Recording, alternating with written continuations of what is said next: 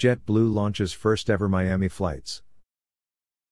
JetBlue celebrates 21st birthday with new flight. JetBlue's Miami launch includes service to four U.S. cities. JetBlue serves nearly 100 domestic and international blue cities now, also including the Magic City.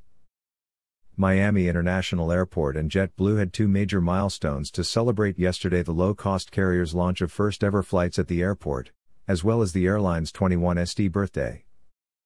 Miami Dade County and JetBlue officials hosted a ribbon cutting ceremony at MIA that included a water cannon salute and special gifts to first time passengers. Attendees included Miami Dade County Mayor Daniella Levine Cava, Board of County Commissioners Chairman Jose Pepe Diaz, Lester Sola, MIA Director and CEO, David Clark, JetBlue Vice President of Sales and Revenue Management, and Bill Talbert, President and CEO, Greater Miami Convention and Visitors Bureau. JetBlue's historic launch into Miami Dade County is great news for our families, tourism industry, and business community, as we work to help our economy rebound from the pandemic, said Miami Dade County Mayor Daniella Levine Cava. I proudly welcome JetBlue to Miami Dade. And I'm pleased to see them taking important steps to keep passengers and employees safe and healthy. JetBlue's Miami launch includes service to four U.S. cities Boston up to four times daily, Los Angeles up to twice daily, New York JFK up to four times daily, and Newark up to four times daily. The 14 daily flights will make JetBlue one of MIA's busiest passenger airlines. The Miami Los Angeles route will feature JetBlue Mint, the airline's premium travel experience.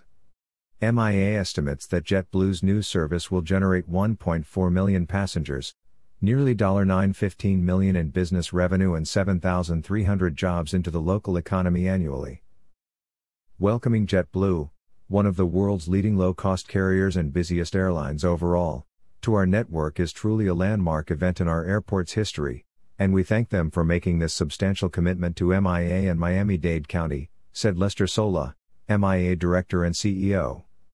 Today also would not be possible without the ongoing support of Mayor Levine Cava, our Board of County Commissioners, and the Greater Miami Convention and Visitors Bureau. We look forward to receiving JetBlue's 14 daily flights and the sizable economic impact that they bring to our community.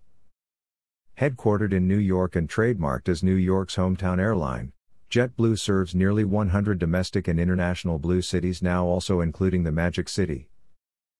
Florida has always played a key role in JetBlue's success story and that continues today on our 21 Saint anniversary as we introduce our low fares and award winning service to Miami, said Andrea Lusso, Vice President Network Planning, JetBlue.